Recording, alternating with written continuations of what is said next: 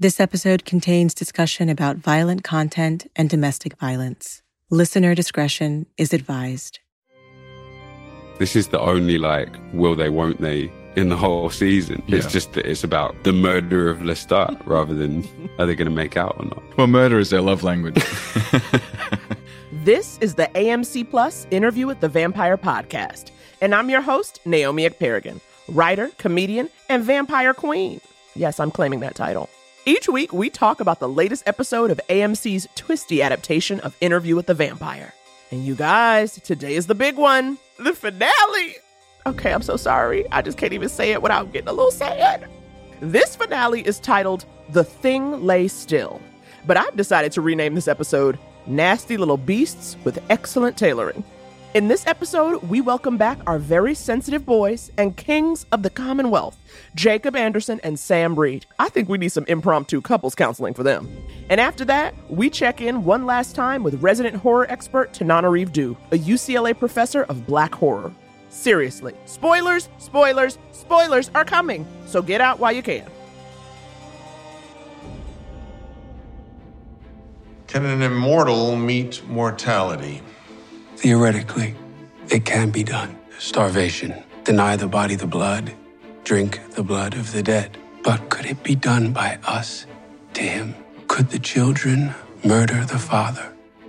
This finale is all about the plan to kill Lestat, and it seems the only option is to throw an elaborate Mardi Gras party where they invite the whole city and have that lead to a massacre of all their enemies, which will enable them to poison Lestat. You know, the classic murder plot.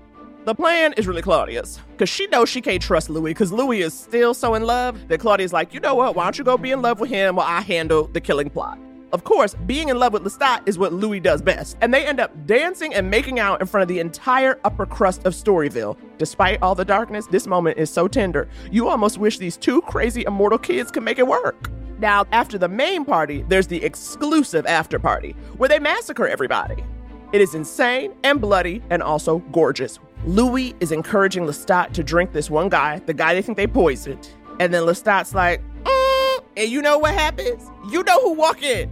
He made Antoinette a vampire so she could listen in on their telepathic conversations. Antoinette should honestly write a memoir titled From Nine Fingered Side Piece to Vampire Busybody. But before you think Lestat has won this chess match, there's another twist. Claudia knew Antoinette was watching and listening all along, and Lestat's already drunk the blood of the dead. It's on Louis now to finish it. He's got to slit his throat. And at first, Lestat's all like, I'm glad it was you at the end. But I'ma tell you what though, it ain't really the end, because Louis cannot bring himself to burn Lestat's body. Instead, he just puts his body in a coffin and puts it out with the trash. Honey, I've seen seven episodes of Interview with the Vampire. I know that ain't enough. And in the present, so does Danny Molloy, who's even like, girl, what you think you did? Louis, of course, can't take any pushback, and that's when Rashid comes to his defense. Y'all, he ain't no butler. He the vampire Armand. The vampire Armand, who is also the love of Louis's life. Y'all, y'all I almost fell out. So many twists and turns in this episode, your girl got vertigo. Thankfully, we have Jacob Anderson and Sam Reid on the podcast to give us some answers. Louis and Lestat reunited, and it feels so good. Let's get into it. Jacob Anderson, Sam Reid, thank you for coming back on the pod and gracing us with your presence. Thanks for having us. Thanks for having us, Naomi. We have much to discuss. All right. Okay. because I was shooketh. Okay. It was, which means I was shook on a Shakespearean level. Okay. That's what it is to be shooketh. and can you tell me what were each of your reactions when you read this script? I got very confused about who knows what at what point. I did, well, actually, all I knew is that Louis knows nothing. knows very little. I had so many questions to, for Rolin when he when it arrived because to kill a vampire and to kill a vampire at the start, arsenic and laudanum isn't enough. You know, you do have to either behead him or you know drain him full of blood, then burn the body and all this kind of stuff. And so I wasn't sure. You know, are they actually trying to kill him or not? And I think that's kind of what transpires throughout the episode. Even though it's it's not in a romantic context, this is the only like will they, won't they in the whole season. Yeah. It's just that it's about the murder of Lestat rather than are they going to make out or not. Well, murder is their love language, isn't it? That we've Absolutely. decided. Absolutely.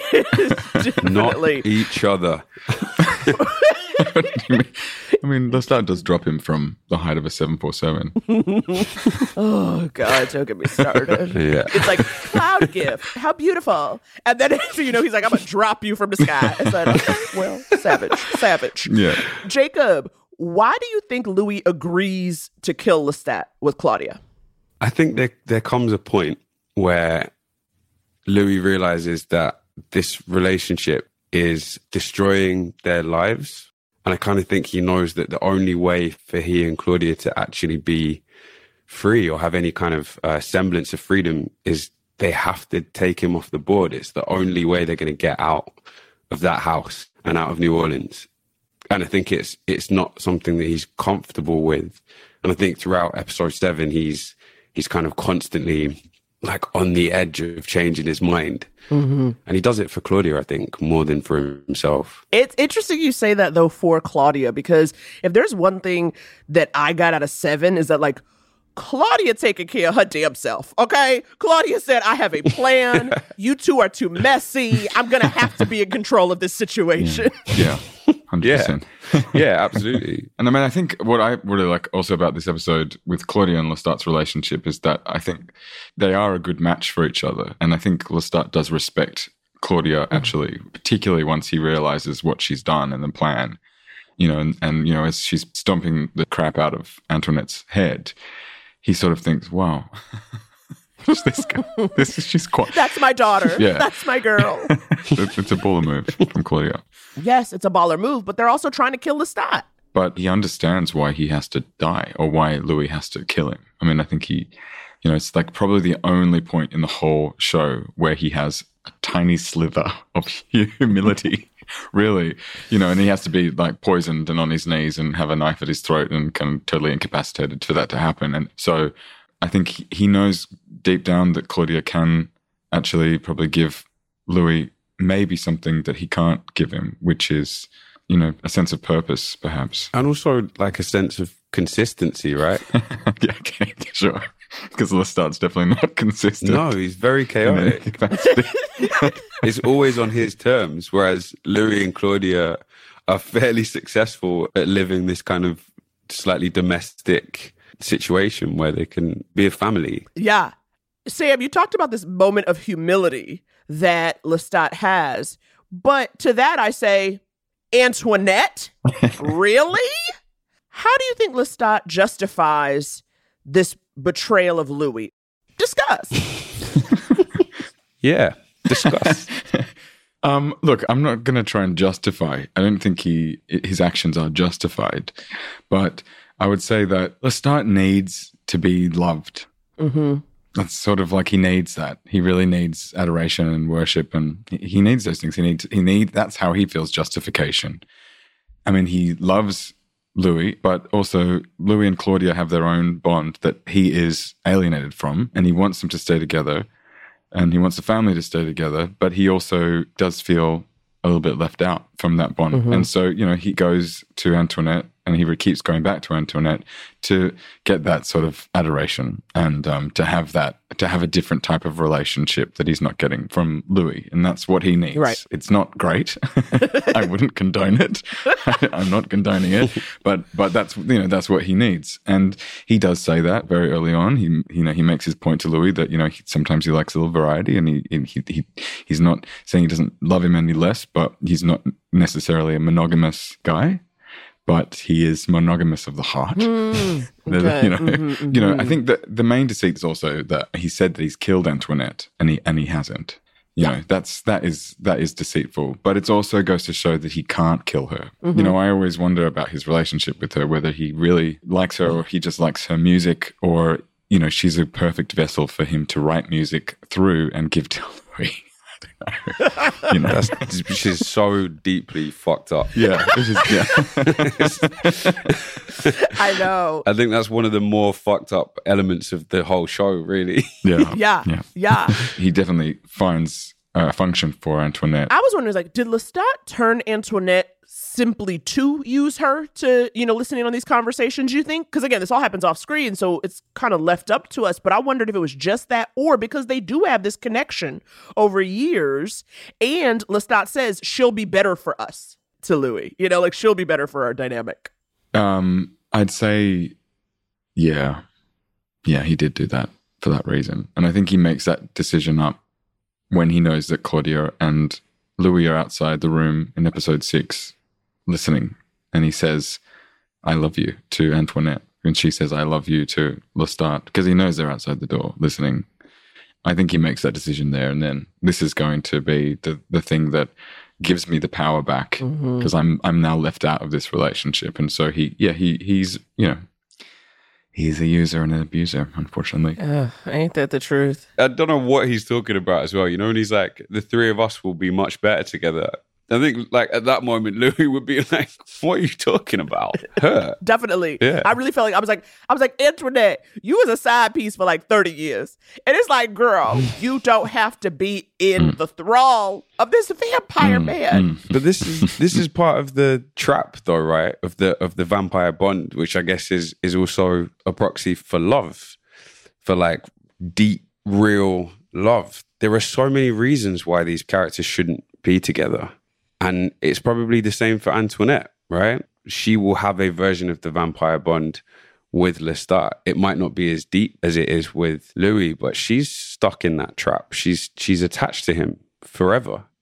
Well, well until she Dies. Yeah. isn't.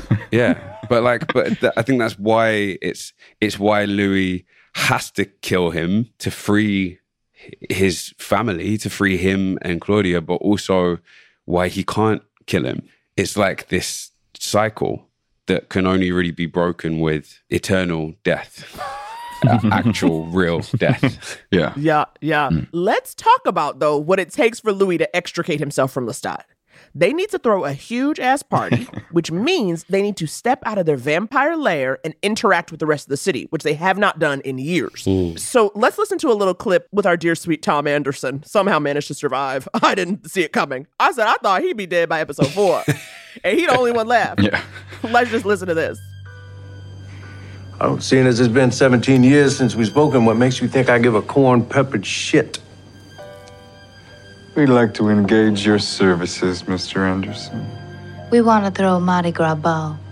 Pay our respects to society before moving on. Where to start? Uh, one, not in the party planning business. Two, it's January. You're a little bit behind the gun. And three, this is me and your two tone daddies circa 1910. Just one question before I attempt your no doubt humiliating and reputation destroying ask. Where do you meet the devil? And what are the terms of the agreement? Mm. Can I just I just want to give Chris Stack a huge shout out. His Tom Anderson is incredible. Yeah, he's amazing. He's he's distracting sometimes how brilliant he is. Hmm. And so good at kind of grounding this world, grounding some of the fantasy in, in reality. This scene you can really feel like this could have happened. Like this could have happened and been buried. It's such a sad scene for Tom Anderson. I know. also, I think what you get and what I find to be so relatable to today is you just see the extent to which people can be bought. Mm. And you see the extent to which wealthy people will let anything slide as long as they get to maintain their power. Yeah. He tries to buy eternal life Yeah. in this scene. One of my favorite things that I think I didn't really realize until we were shooting that scene is that like Louis gives Tom this little smile. We tried it different ways. We did like a little wink and a little like nose tap. Mm-hmm. And it's like the tables have turned from the beginning. This is something that Tom Anderson wants from Louis and he can't mm. have it. Yeah. I think Tom Anderson is realizing that he's going to die soon. he's at the end of his life, and the people you step on on the way up, you're going to see him again on the way down. Yeah. and I think Louis is one of those people. Yeah, yeah. There's also something that I feel like I clocked more in hearing this clip was that little cough from Tom Anderson, right? Mm. Just a touch of a cough. And you know back in the day, honey, if you coughed, you were about to die. Okay? Yeah. Don't be coughing. how much of this though, this party planning, you know, this this long, long con, how much of this is also about getting revenge on the city in a way? Yeah, hundred percent. It's like a coming out sort of celebration. They've been there for too long. They've overstayed their welcome. They've got all these rumors around them. And if they're going to leave, you know, they may as well have this like big, here we are, we're monsters and, and this, and we're everything you thought we were. We'll go without the blood for three nights preceding the ball. At the ball, Louis and I will be following you, Lirina. Maybe pluck one or two for ourselves. We'll ask them if they want to be young forever. And if they say yes, we'll pin them with one of these. Mm. Amaranth. Perfection. We'll invite them to our home. We will lock the door, shutter the windows, and. and let the flesh instruct the mind. Let the flesh instruct the mind. Let the flesh instruct the mind. Can we talk a little bit about this party? I just love that, like, if you're gonna kill Lestat, you are serving drama. You are serving one night only. You are serving quick changes. That's the only way to get his guard down is to give him Yeah. that show Lots of costumes. that he loves Yeah. so much. yeah, so it's it is actually quite joyous in that regard, even though you know eating a prop baby in front of I, it was so extra. It's so extra, and I wrote the vibe has shifted. That's what I wrote in my notes because I was like, we're all having fun until he eats a prop baby, and everyone's like, ew, uh, this is ruined.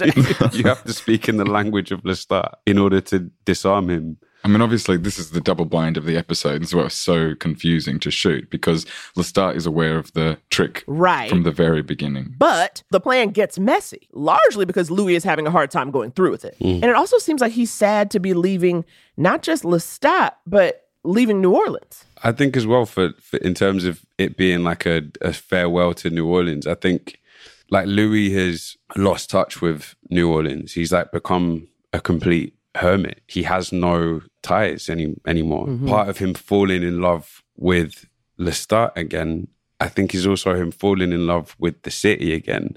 And that there's this really like bittersweet moment where Louis realizes you know, on the balcony the the beautiful way that these ideas kind of coexist now. Lestat and New Orleans are synonymous with each other. It's not just about his human existence. This is like the end of the first chapter of his vampire existence. And it's really desperately sad. I think he's like devastated to be leaving the city. I'm gonna miss this place. There's not an inch of this city that wasn't built from the fierce wilderness that surrounds it. Hurricanes, floods, fevers. The damp climate on every painted sign, every stone facade. High windows, through which enameled bits of civilization glitter. Silhouettes emerging, wandering out to catch a silent flash of lightning. The sucky warmth of summer rain. Desperately alive. And desperately fragile. The last dance before the feast. I'd like that. I'd like that very much. So much would be written about that grim night in New Orleans, but not a single mention of our last hour at Latrobe's. As if the only crime unfit to print took place on that dance floor. It was my sole duty to distract Lestat. But in his mirrored eyes, the distraction reflected back onto me. And in the dead center of the whispering gallery, I lost the thread to my plotting and fell once more into the well with no bottom.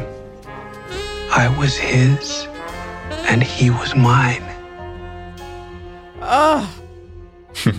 Louis and Lestat kiss in front of everybody. To me, that was just emblematic of the extent to which both Louis and Lestat have lost the thread to their plotting. Yeah. Right? Because they Mm. wouldn't have done that in front of everybody. Definitely. Yeah. I mean, I think that they, they transcend society by this point. They don't need to be a part of it. They've been a part of it because probably that's what Louis wanted. And Lestat was having a good time. It was a great place to hunt. But, you know, they can go anywhere and do anything. They don't need this society anymore, but they really need each other. You know, Lestat's aware they're going to try and kill him. And that's what he says to him when he's talking about something else. He's saying that to him on the balcony. You know, he's saying, I know you're going to kill me. Oh, I know you're trying to kill me.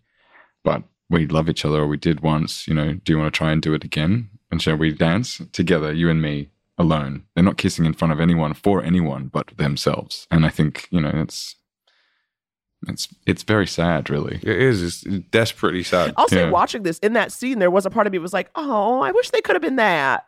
You know, like I wish that had been their relationship. I think they do as well, right? Yeah, yeah. And it's I love the disappointment as well. Like I love the disappointment in like the only crime I'm fit to to print took place on that dance floor. There's this horrific event that happens that night. And there's this one pure moment, this one loving, pure thing in this room full of like dirty people. There's something really clean and simple about love. And that is the thing that is so loaded with shame and disgust. Is the, the one thing that isn't hubris. That's why Claudia comes in and is like, remember why we're here. Look around you. Look at him. Yeah, I d again, I just think it's a really, it's it's beautiful, but it's really sad. It's just mm-hmm. a, it's there's so much sadness in this in this Right. episode. As crazy as it gets. Mm-hmm. Mm-hmm. Well, let's talk about how crazy it gets because after this, we get to our killing scene, which is so brutal, so violent, mm-hmm. ripping off a jaw, like mauling people. Like it's. Can you talk a little bit about actually shooting that? How many nights was that? How long did it take? Did you just smell like corn syrup for days? We shot it over a long time. It was like two weeks, three weeks or something. Yeah. it was. It was all oh, split really? up over. Yeah, there was lots of different segments, and we shot it over a couple of units. Yeah, and, and it felt like the beginning of the end as well. Yeah. Shooting that. and we spent days and days and days in these bloody shirts, which Jacob and I both still own. that was the only thing we took. We took from the set. It's a metaphor for the the hold that this show has over us. I think But it's does like- yours does yours fold? Mine mine's so like crispy, like it's dried. yeah, but I think mine is still just sweaty inside the plastic thing. Oh, like you- it's. I've taken it out of the plastic, Yeah. so it get moldy. I didn't dry it out. Yeah. But occasionally, de- depending on the weather, like mine will kind of like re-dampen and it will start to like you know be movable again, and then it will harden. it's a very strange object to have. it's very weird. It's very weird because it's so mo- gross. it's, it's mostly covered in mouth blood.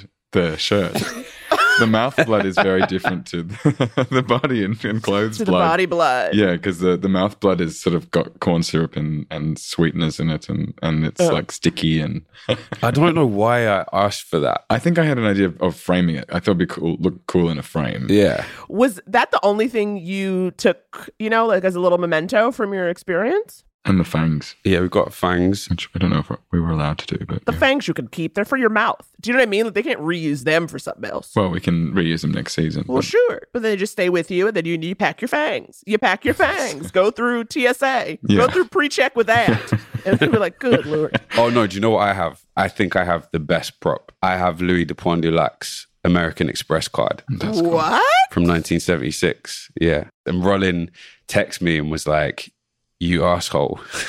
That's the one thing I wanted. He's like, "It's the one thing I wanted from the show." and it's kind of like, print more. You're the boss. Yeah, You surely, surely they made more than one American Express card. I can't wait to sit down with Rolin because I'll really be able to hear him air his grievances. You know, he's going to say, Jacob took this for me. was this the energy between you guys on set?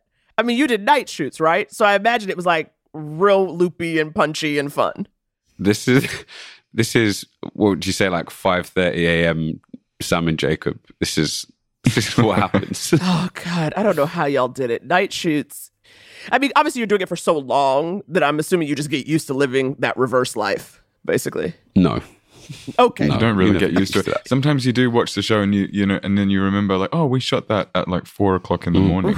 It's it's surreal because you forget, but um, but we're vampires and it's important. It's So- important. Yes, it is important. But then there's there's also you have to like factor in that at a certain point you've done so many nights that it would be more destructive to do to just switch to days. So like Dubai was all shot at night. It didn't need to be, but we shot the whole thing at night, partially because I was jumping between sets. So mm-hmm. that would have been an, an actual nightmare. Right, right. so we just were just night creatures for five, six months. My goodness, the method acting, the method acting, what had to happen, honey. Just, you know, we're talking about these crazy nights and, you know, you guys having to live like these vampires, you know, IRL, of course, and how you would probably get a little loopy on set. And so I'm wondering what you guys would do or how you would hang out on set. Is there hanging out or are you more like, okay, they're setting up the light. I got to go lay down. I can't with you right now. No, we were pretty uh, inseparable. To be fair, there was not really there. There wasn't really any hanging out. We just we just were. Uh-huh. Uh-huh. like at a certain point, we just were. we didn't share a trailer, but it was like a wall separating us, Uh-huh. and we just end up sitting on the stairs and or like texting each other through the Through the wall. Through the wall. Just texting. Yeah. All the time. Oh, that's so funny. Yeah. We became a hive mind. we did. Yeah. Were you still a hive mind once you wrapped? Would you like still like text and stuff? yeah. Yeah. That's beautiful. That's beautiful. We're going to the theater tonight. We've like we've, we've seen each other every day for the last what like week. Yeah. We're still choosing to spend time together. It's probably not very healthy. Yeah. Very codependent. no, it's beautiful. I love you too, and I love your love.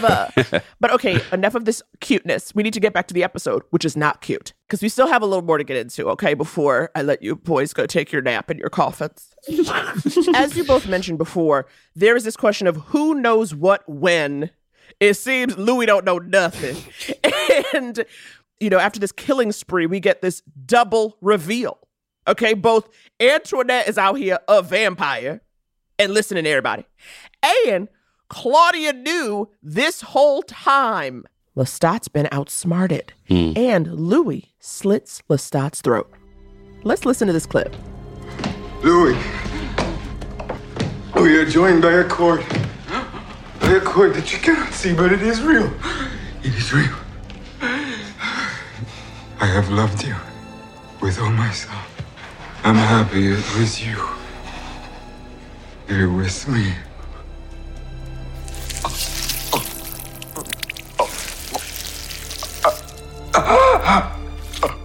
The blood poured out of him as it might never pour from a human being.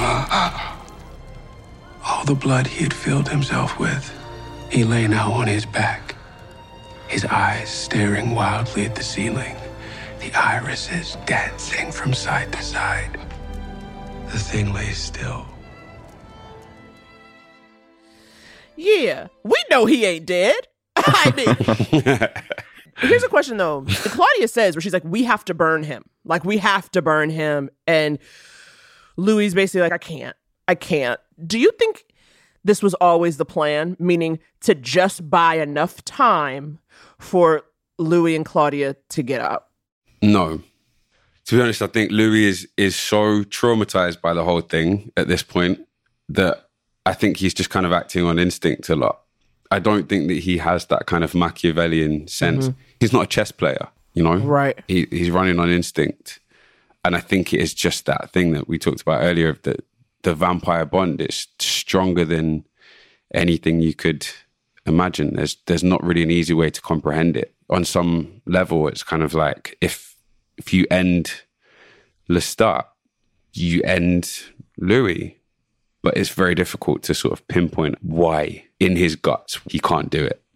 But it is like that's the frustrating thing, right? About the vampire bond. You, you kind of you know it when you see it. Right. Right. Yeah. And I mean, I think he as does actually see it as a moment of intense love as well. Hmm. He can see that it's not easy for Louis to kill him, but he also accepts it. You know, he's not fighting it. He sort of says, okay, Right. I would like to play a clip of Daniel Molloy talking to Louis in the present day. And I got to tell you, I've never had a character say something that I wanted to say to the other character so much. And that's why I love this clip. You don't need a memoir, Louis. You need 100 sessions of EMDR. You know the shit they put soldiers through when they see one of their platoon buddies get blown up in front of them? You've only heard half the story. Stop. 144 years of life, and you're still Louis the pimp, paying a whore to sit in a room and talk with you. Cause why? You got some story you want to tell the whole world about yourself? When you hear it, you'll be ashamed. Ashamed of what you say to him now. Please stop, Rashid. $10 million. That's my whore number. Career's been over for years, but an honest reckoning? No. This is the same shit that happened in San Francisco. Well, Daniel Molloy's not wrong, okay? Because after this, we discover Rashid is our Armand. and I swear to God, when Louis said, the love of my life, I said, Louis, girl, you ain't learned nothing about nothing. Is Louis just one of these people who has to keep a man? Do you know what I mean? Like someone who's like, I'm a chronic monogamous. Yeah. Every hundred years I have to have a boyfriend. Louis don't need no love of his life. Louis need to love his damn self. Louis needs to stop being in relationships. I I agree. I 100% agree. Mm-hmm. When he says the love of my life, there's a little bit of a question mark in there as well. Well, sure, sure. There's an eye roll, a question mark, side eye. what I come away with, and I think a lot of viewers, there's this question of Lestat and whether or not he is honest and the lies of omission. Yeah. But to me, this ending makes you sound to say, okay, well now, why has Louis been lying all this time? To me, I'm like they're both unable to be honest with them their own selves. You know what I mean? Let alone each other. Yeah, I think that's I think that's it. Is it's it's it's protection. They're they're protecting themselves. Right. And he needs a lot of therapy. And obviously this interview becomes that Yeah. to a certain extent. But he's he's so traumatized at this point. His entire life has has just been called into question. He's exposed himself in a way that he he really didn't anticipate at the mm. beginning. This has not gone the way he planned. And not only that, but I think while Daniel diagnoses it as like lying and and withholding, I think there are things that just he he blocked out. I, th- I mm. think he really does believe what he's saying for the most part. I think it's just that like there are moments throughout the season where he's coming to the realization that he's lying as he's doing it. It's too disturbing to kind of like stop himself and go, "Oh wait, hang on, no, maybe that didn't happen like that," because it was too painful. He's he's like on the verge of an episode at this point. He's he's gone. He's like he's starting to become detached from himself. Yeah. Yeah, I, I mean, I, I agree with Daniel though that maybe Louis does need a bit of ADM. Is it ADM? EDMR. Oh, Yeah. that- that's electronic dance music. it needs a bit of a night out. He just needs to put some headphones on. yeah. oh my uh, gosh, yes. Louis needs a night out. Maybe Armand can plan a nice date night for them. But this makes me wonder though, what does the reveal of Armand as the love of Louis's life tell us about the love that Louis and Lestat had? Because most certainly the first thing you know is that Armand has been content to spend this whole interview playing hmm. what you think of as little more than a butler. Right, which we all know Lestat would have never. okay, there is no way. Yeah, and I, also I should add that that is a pretty big lie that he's telling, that they're both telling for this whole time. Uh-huh. Of course, that is the lie. That's the that's a very conscious lie. I yeah, and I definitely don't. I mean, you know, just to uh, stand up for Lestat there. I, yes, yes, he wouldn't play a butler, but I don't think that is any kind of declaration of love by just saying like, "Sure, I'll be, I'll play your butler." So you know, I mean, you know, No, he's he- a spy as well. yeah, No, no, you're right. You're right. And I'm so sorry that I am just like just putting Lestat through it. I'm very sorry. But you haven't met Armand yet. well, this is the thing. This is the thing. There's so much I need to know about him. I have so many questions about Armand. now, knowing that we have a season two coming, can you give us a little taste of what's to come? You know, certainly last we saw Lestat, he was, you know, in a garbage pile eating a rat. and Louis is with another messy bitch who lives for drama. so, what do we think? we have to deal with the fallout now. I th- like I think Louis and Claudia's dynamic is going to be very interesting after this. Essentially, Claudia was trying to protect both of them, and Louis threw it in her face. I guess. Mm-hmm. So, like, that's going to be an interesting thing to explore. Yeah. Sam, do you think Lestat is out for blood, you know, more than usual? Yeah, it's going to be interesting. I don't really know. I don't really. Yeah, I don't. I mean, I know because I know what happens in this story. but I think what's going to be interesting is next season we're going to meet Armand, mm. and Armand, you know, is an old vampire. He he knows all of the vampires, so he's an interesting character to bring in because he he links a lot of other other vampires in the world to him. So yeah, I in terms of Lestat, I mean, yeah, I can't. I don't know if I could just. No, we need to stop, Sam. yeah, I can feel you like you're about to. uh, just stop. yeah, well, yeah. oh my God. I just want to say, you guys, congratulations on a wonderful season. Congratulations on the season to come. And thank you again for coming on the pod. Thank you very much. Thanks for having Thank us. Thank you. Thanks, Naomi. It's always a pleasure. Ugh, I love those two so much.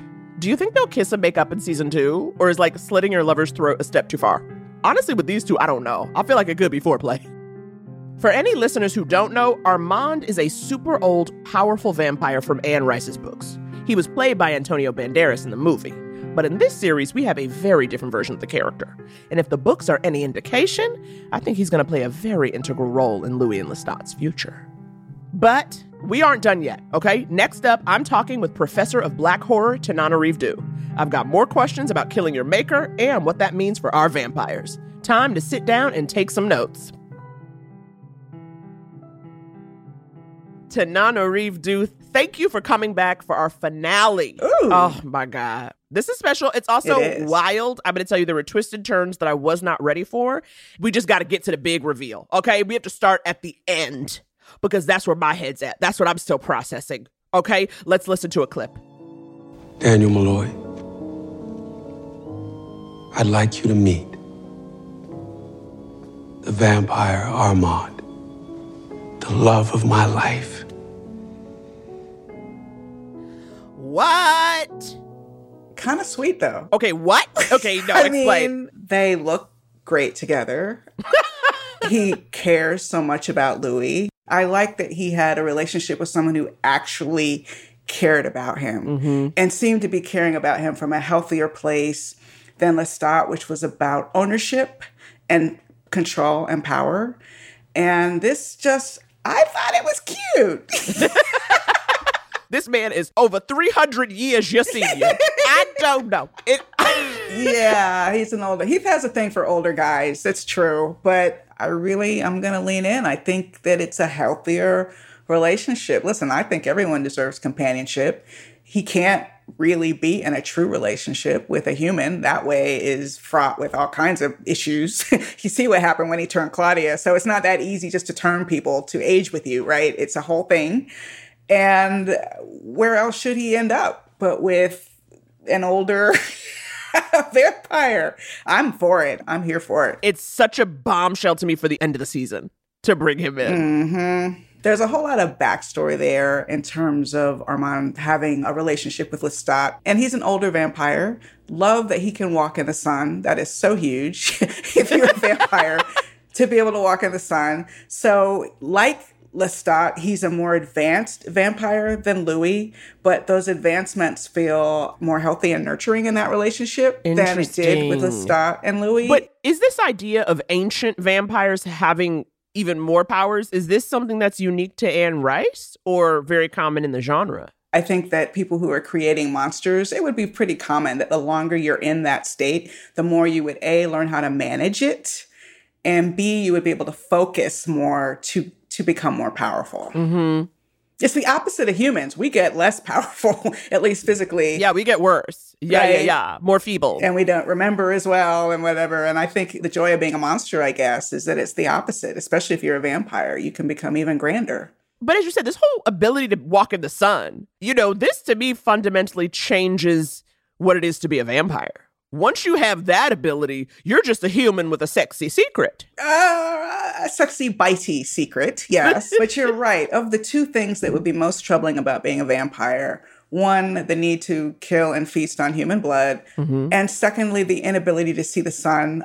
In many ways, I think, I mean, maybe I shouldn't say this. I think I could get used to the hunting aspect faster than I could get used to not seeing the sun. Yeah. Because I need my sun. I was born in Miami. I live in Southern California. like, we need sun. We need the sun. And that would be really, really hard. So good for them if that's what happens. Right.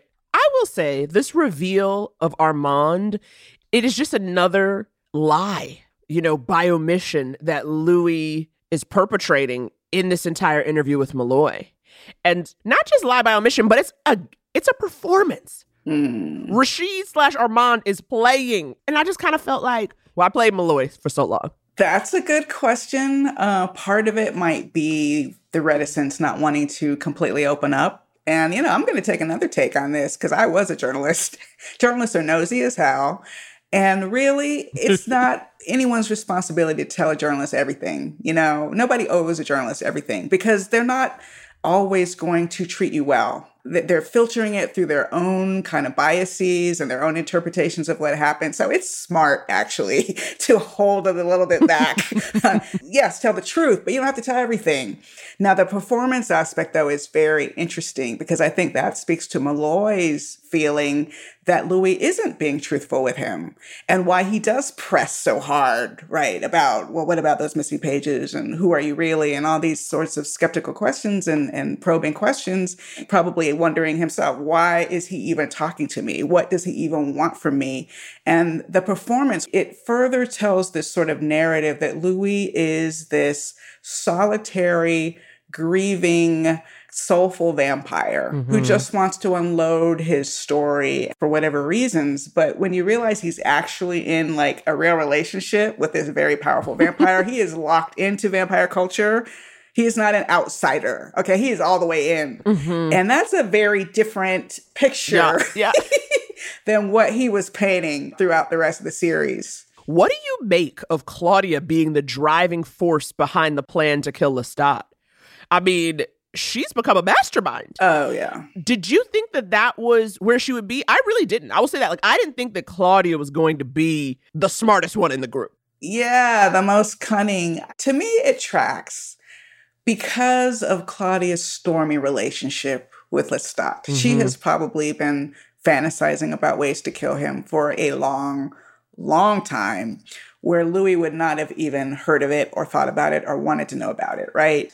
Let's face it, Lestat was never a proper parent to her. He mm-hmm. tolerated her, I think, at best early on, but then their relationship became very contentious and openly yeah. contentious. And after what he did to Louis, I think that's what sealed it. Yeah. Dropping Louis like that mm-hmm. when she realized Lestat was capable of that kind of violence toward her father, the one who really cares about her, that was it for her. And she mm-hmm. was probably mm-hmm. trying to plot how to kill him from then on. Yep. From the moment Louis fell from the sky, she looked up at Lestat and said, I'm going to get you. I'm going to get yep. you. And also, there's something about youth that is fearless.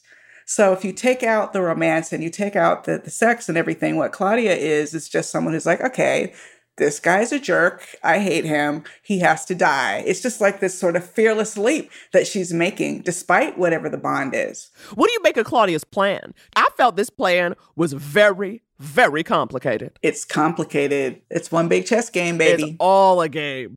Do you think this is the end of Louis and Lestat's romance? I think the love part is done. The love part was barely there for Louis, especially when you take out the vampire attraction yeah. and when you add up all the events over the course of this so called relationship. Hell no. Louis is not thinking about taking Lestat back, although I do feel like the door has definitely been left open for a return from Lestat because of the mm-hmm. unresolved way that he was disposed of. I just don't think the door to Louis's heart is open in the slightest. Mm-hmm. Now, this is our last episode. This is our last time together until season two. Aww. I know.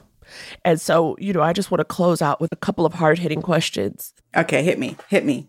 If you were Louis, would you have gone through with killing Lestat? Meaning, would you have taken it past the symbolic throat slice? I like to think yes, but I fear perhaps no. Oh. That's the that's the problem with a codependent relationship. Killing Lestat might f- really feel like killing a piece of yourself. And when you add the vampire bond to that, maybe I wouldn't have been able to pull it off. But man, do I like to think I would have. that I like that version of me a lot better. Exactly, exactly. The strong version of ourselves. The listening to Lizzo on loop version of ourselves. Said I'm shutting it down. Exactly. My final question. What would your preferred method of killing a vampire be? Mm. I love the idea of drinking the blood of the dead. I mean, they say that women murderers prefer poison. Yes, mm-hmm. less messy. And I can see why because I am not about to try to decapitate someone. Burning sounds good, but it's not that easy if you don't have an incinerator. Okay. It's right. like a whole thing. Like you spray them with gasoline, light them on fire, they go racing around, they might get out. You know, it's just yeah, too much. Yeah, unwieldy. But the drinking of the dead, hey, now come on. You could just sprinkle a little dead blood in a microwave meal, you know. they they're eating that. They don't even know it. You know, I mean, that would be that. That sounds easy. Oh my god! You're like, you're like Lestat. Would you like this lean cuisine? I've drizzled some blood of the dead on it. I mean, tea or coffee, they might be onto that. You know, if it's a contentious relationship, you don't want to be obvious with it. Like wine, like they might have you drink it first. Mhm. But a microwave meal, like it's their favorite one, you stick it right in the front. one of the ones where you just heat it one time, you don't have to heat it halfway and stir it up. Just like, yep. you know. That's the way to go. Little dead blood sprinkled in there, frozen dead blood. They will never even know what hit them. Yeah, you just like hear a thud, you hear a it. thud, and you're like, oh, it's done. It's done. That sounds so stress free. That is the best way for sure.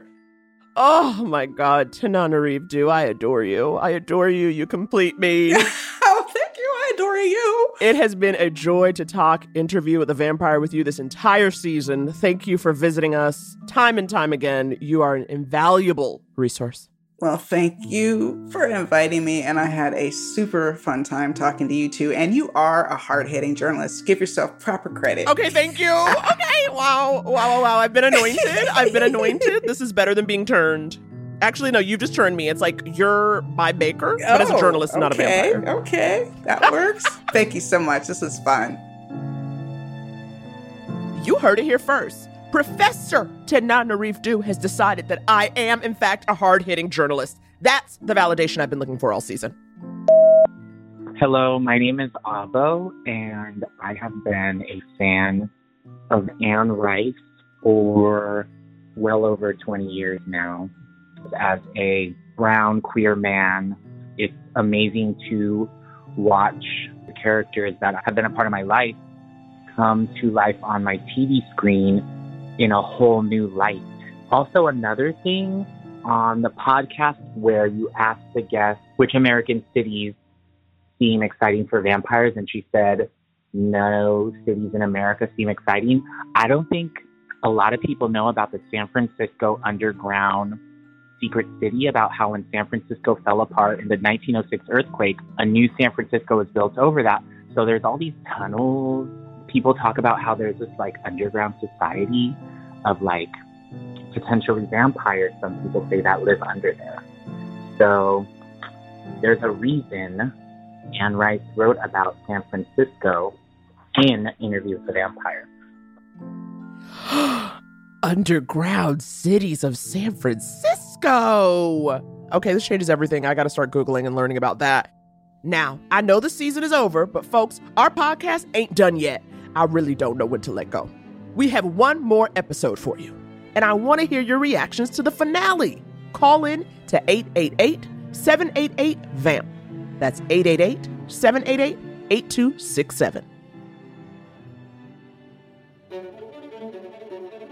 Next week, we'll be joined by Assad Zaman, who plays Rashid. I mean, Armand. And we'll also be joined by the geniuses behind Interview with the Vampire showrunner Rolin Jones and executive producer Mark Johnson. I have so many questions for these two Caucasians. And I've got some extra surprises for you, so you better listen in. Thank you for listening to the AMC Plus Interview with the Vampire podcast. You can stream the entire first season of Interview with the Vampire right now on AMC Plus.